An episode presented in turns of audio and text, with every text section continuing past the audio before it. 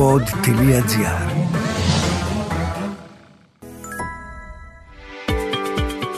Unident, μια λευκαντική σειρά με προϊόντα ειδικά σχεδιασμένα για καθημερινή χρήση. Περιέχουν ασφαλείς λευκαντικούς παράγοντες, οι οποίοι επαναφέρουν και διατηρούν το φυσικό λευκό χρώμα των δοντιών, χαρίζοντας ένα υπέροχο χαμόγελο. Από την Intermed.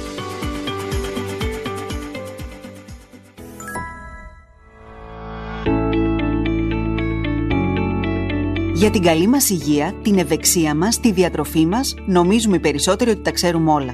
Θα πιω κόκκινο κρασί, κάνει καλό στην καρδιά. Θα κάτσω στον ήλιο μετά τις τρεις το μεσημέρι και έτσι δεν θα κινδυνεύσει το δέρμα μου. Δεν χρειάζεται να κάνω μαστογραφία πριν τα σαράντα πέντε. Ακμή εμφανίζουν μόνο οι έφηβοι. Τι ισχύει όμως πραγματικά? Το Top Health Podcast από την Intermed και τη Unifarma βάζει τα πράγματα στη θέση τους. Ειδικοί επιστήμονες μας βοηθούν να ξεχωρίσουμε τους μύθους από τις αλήθειες για βασικά θέματα υγείας που μας αφορούν όλους. Χαίρετε! Ένα λαμπερό χαμόγελο αυξάνει την αυτοπεποίθησή μας, μας κάνει πιο ελκυστικούς και σίγουρα φτιάχνει τη διάθεσή μας. Δείχνει όμως και κάτι ακόμα πιο σημαντικό. Ότι προσέχουμε τη στοματική μας υγιεινή. Και αυτό είναι απαραίτητο, καθώς η κακή στοματική υγιεινή μπορεί να βλάψει και γενικότερα την υγεία μας. Στο σημερινό μας podcast θα μάθουμε λοιπόν γιατί, αλλά και πώς πρέπει να φροντίζουμε την υγεία του στόματός μας από μικρά παιδιά και για όλη μας τη ζωή. Μαζί μας είναι η κυρία Μελίνα Μωραΐτη, ειδική ορθοδοντικός οδοντίατρος. Καλώς ήλθατε και σας ευχαριστούμε πάρα πολύ. Καλώς σας βρήκα, ευχαριστώ για την πρόσκληση εγώ. Ο νούμερο ένα σύμμαχος, το βούρτσισμα. Από το πρώτο δόντι?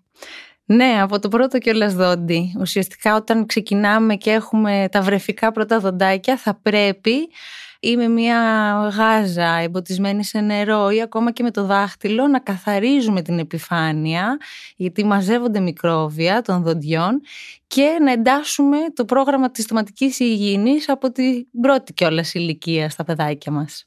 Το βούρτσισμα όμως φτάνει? Το βούρτσισμα δεν φτάνει. Σίγουρα χρειάζονται και εξτρά περιποίησης των δοντιών. Όπως ξέρουμε όλοι, το νήμα είναι απαραίτητο. Αν δεν γίνεται κάθε μέρα μία φορά, καλό είναι να γίνεται κάθε δύο ή κάθε τρεις ημέρες.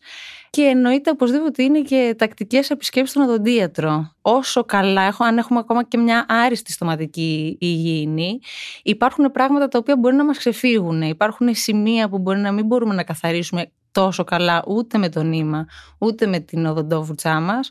Οπότε μία φορά το εξάμηνο, θα έλεγα εγώ, αν όχι το χρόνο, στον οδοντίατρο, μας σώζει προκειμένου να έχουμε μια άριστη στοματική υγιεινή. Τα παιδιά από ποια ηλικία πρέπει να τα πάμε πρώτη φορά στον οδοντίατρο? Καλό είναι να ξεκινάμε από την ηλικία των τριών, να δούμε για πρώτη φορά το παιδάκι, να δούμε τα δόντια, να αρχίσει να εξοικειώνεται με το περιβάλλον του οδοντιατρίου. Δεν χρειάζεται δηλαδή να γίνει κάποια παρέμβαση σε αυτό το ραντεβού, όσο να δοθούν οι πρώτες οδηγίες στοματικής υγιεινής τόσο και στους γονείς που βοηθάνε σε αυτές τις ηλικίες, εννοείται, τα παιδιά, όσο και στο ίδιο το παιδί.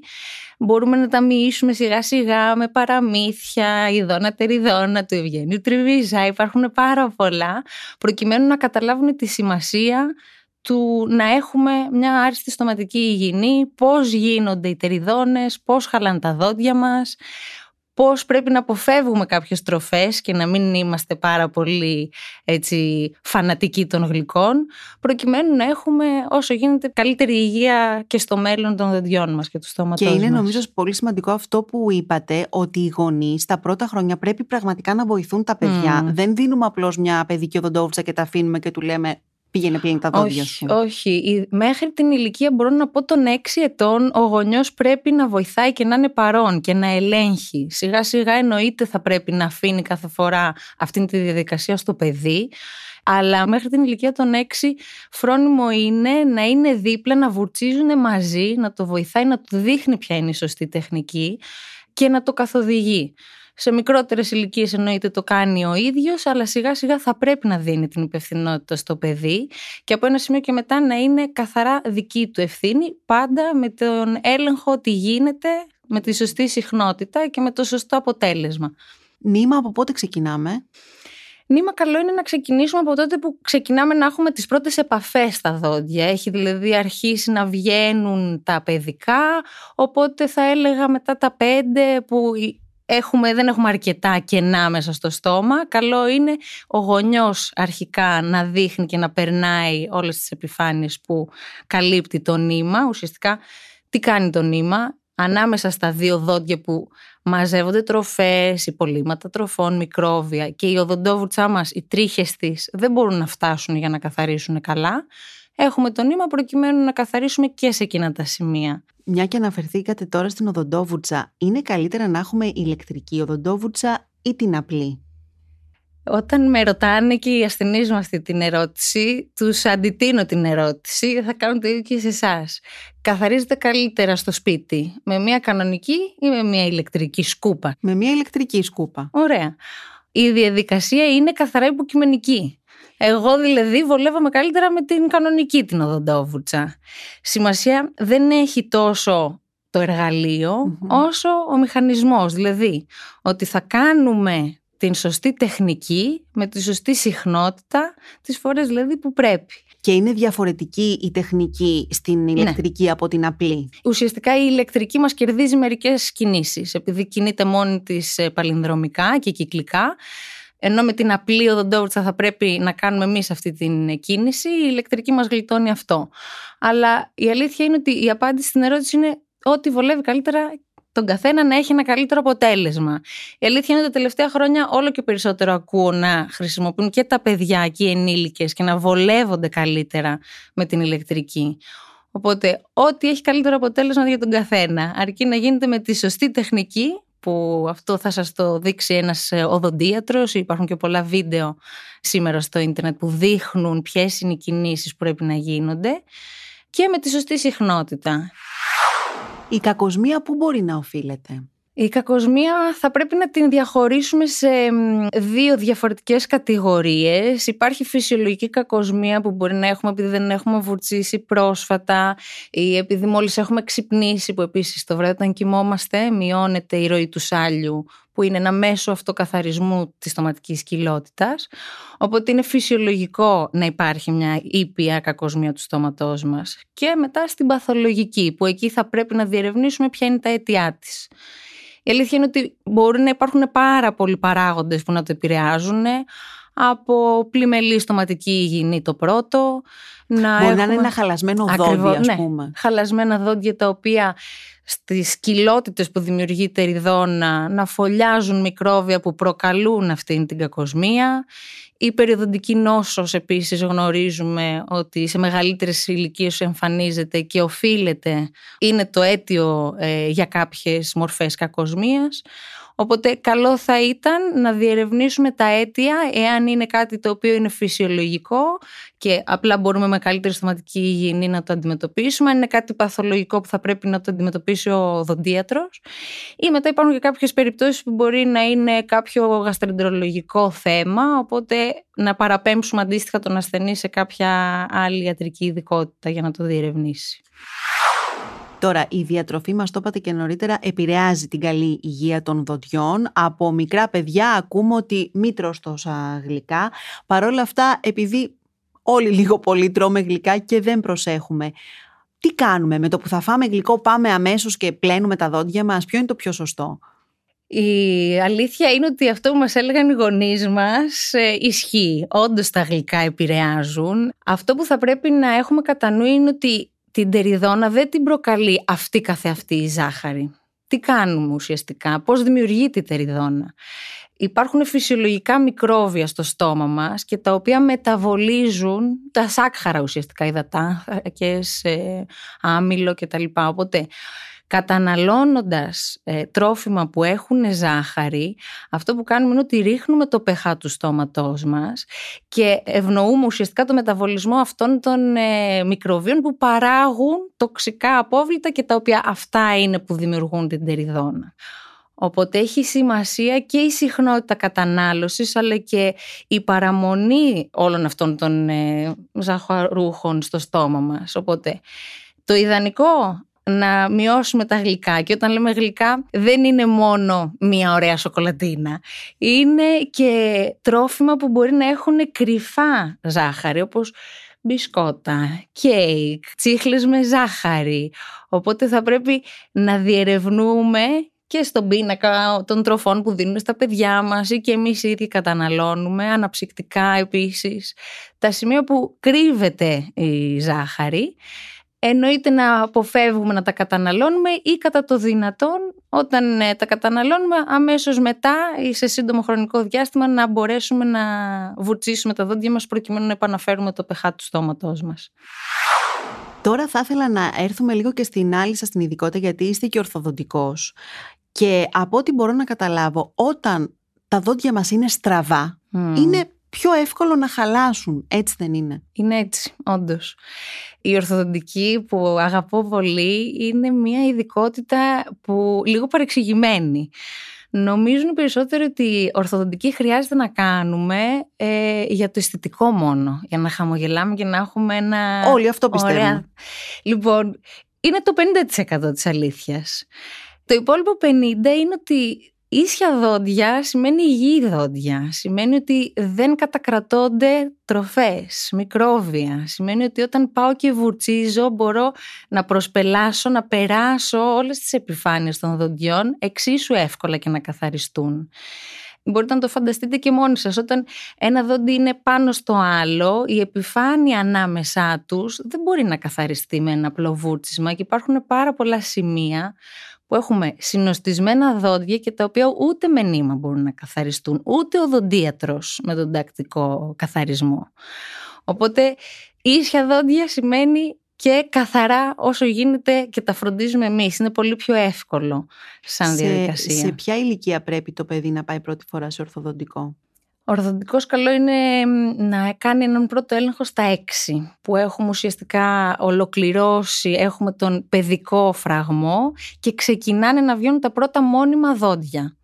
Αυτό που αναμένεται να γίνει δηλαδή στην ηλικία από τα έξι και μετά, έχουμε τους πρώτους τραπεζίτες που εμφανίζονται στο στόμα, χωρίς να φύγει κάποιο δόντι παιδικό, δηλαδή εμφανίζεται στο τέλος από την οδοντοφυΐα, και μετά ξεκινάνε οι πρώτες αλλαγές στα μπροστινά τέσσερα δοντάκια. Κάνοντας αυτή την επίσκεψη, πάλι όπως είπαμε πριν, το παιδί εξοικειώνεται με το περιβάλλον του οδοντιατρίου, γίνεται μια πρώτη γνωριμία και με το χώρο και με το γιατρό, για να μπορέσουμε σιγά σιγά να αποκτήσουμε και την εμπιστοσύνη και τη συνεργασία του. Και υπάρχουν και διάφορες έτσι προληπτικές οδοντιατρικές πράξεις που μπορούμε να κάνουμε σε αυτές τις ηλικίες, όπως η φθορίωση που ενδυναμώνει ουσιαστικά το σμάλτο των δοντιών μας, και υπάρχουν και προληπτικές εμφράξεις που κάνουμε σε αυτούς τους... Σαν προληπτικά σφραγίσματα δηλαδή ουσιαστικά. Που δεν τροχίζεται καθόλου το δόντι, αλλά αυτοί οι πρώτοι τραπεζίτες που βγαίνουν είναι πίσω-πίσω και είναι λογικό το παιδί να μην φτάνει να τους καθαρίζει τέλεια, και είναι τα δόντια που θα κρατήσουμε για όλη μας τη ζωή. Και είναι από τα πιο σημαντικά. Τι κάνουμε λοιπόν με τις προληπτικές εμφράξεις? Τα δόντια αυτά έχουν μία ανατομία που είναι σαν να έχουν βουναλάκια, βοθρία και άβλακες. Οπότε καλύπτουμε με ένα ειδικό υλικό, σαν μεμβράνη, καλύπτουμε αυτές τις άβλακες προκειμένου να μην κατακρατώνται μικρόβια και τροφές και να καθαρίζονται πολύ πιο εύκολα από το παιδί. Οπότε αυτή είναι μια πρώτη πρόληψη που κάνουμε από την ηλικία αυτήν και αργότερα. Λοιπόν, δεν πήγαμε εμείς μικροί στον ορθοδοντικό, μεγαλώσαμε, τα δόντια μας είναι στραβά και βλέπουμε ότι δυσκολευόμαστε να τα καθαρίσουμε. Αφήνω τον αισθητικό παράγοντα ναι. έξω, να πάμε στο άλλο πενήντα τοις εκατό.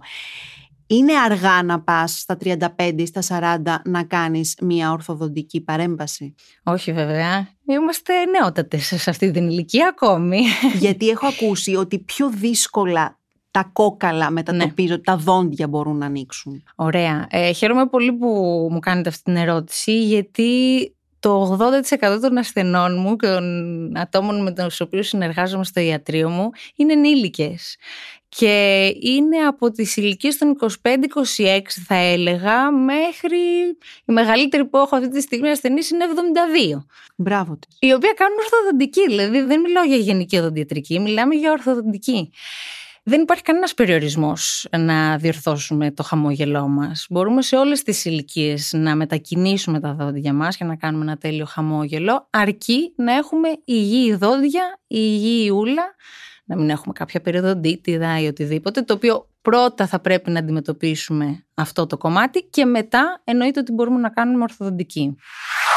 Θεωρείτε παρόλα αυτά πως υπάρχει αυτό που λέμε καλή πάστα δοντιών? Δηλαδή υπάρχουν κάποιοι άνθρωποι που μπορούν να τρώνε γλυκά από το πρωί ως το βράδυ, mm-hmm. να μην βουρτσίζουν τόσο τακτικά, να μην χαλούν τα δόντια τους και απ' την άλλη να υπάρχουν πιο τυπικοί ασθενείς, ναι. ας πούμε, οι οποίοι να είναι γεμάτη σφραγίσματα. Ναι. ναι, είναι αλήθεια αυτό και εγώ το παρατηρώ πολύ στην καθημερινότητα των ιατρίων μας. Υπάρχει και ο παράγοντας της κληρονομικότητας, υπάρχει και ο παράγοντας της γενετικής, υπάρχει επίσης η σύσταση του σάλιου του κάθε οργανισμού, που κάποια μπορεί να διευκολύνουν, παραδείγματος χάρη, την συσσόρευση πιο εύκολα πέτρας στα δόντια μας επάνω. Οπότε σε αυτές τις περιπτώσεις χρειάζεται πιο συχνός καθαρισμός από τον οδοντίατρο ή πιο σχολαστικό βούρτσισμα από τον ίδιο, τον ασθενή ή τον πελάτη. Οπότε ανάλογα εξατομικεύουμε και το σύστημα που θα πρέπει να βουρτσίσουμε και την τεχνική, αλλά και την συχνότητα της επισκέψης στον οδοντίατρο. Πάντως η στοματική μας υγιεινή εξαρτάται κυρίως από εμάς. Βέβαια. Από εμάς και από τον οδοντίατρό μας. Αυτοί είναι οι δύο υπεύθυνοι. Οπότε θα πρέπει φρόνιμα να διαλέξουμε το σωστό οδοντίατρο και να είμαστε όσο γίνεται τακτικοί. Εγώ λέω ότι τον παντρευόμαστε τον οδοντίατρό μας. Πρέπει να είμαστε συνεπείς στα ραντεβού μας και να ρωτάμε τα πάντα που θέλουμε να μάθουμε σχετικά με το στόμα μας.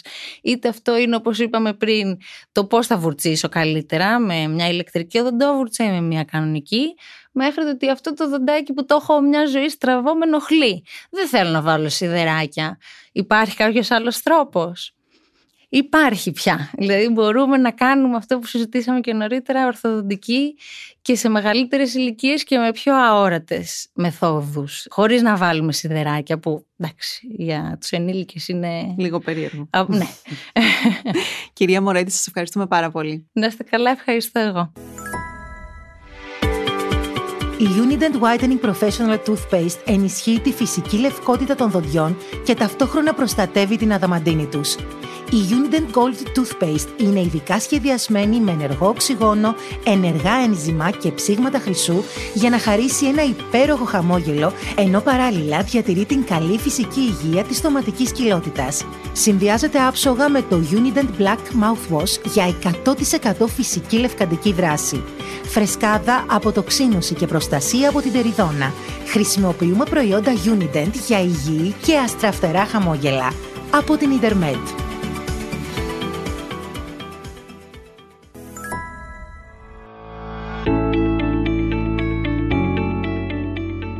Ακούσατε το Top Health Podcast, μια παραγωγή του pod.gr για την Intermed και τη Unifarma. Αναζητήστε τα podcast που σας ενδιαφέρουν στο pod.gr, στο Spotify, Google Podcast, Apple Podcast ή όπου αλλού ακούτε podcast από το κινητό σας.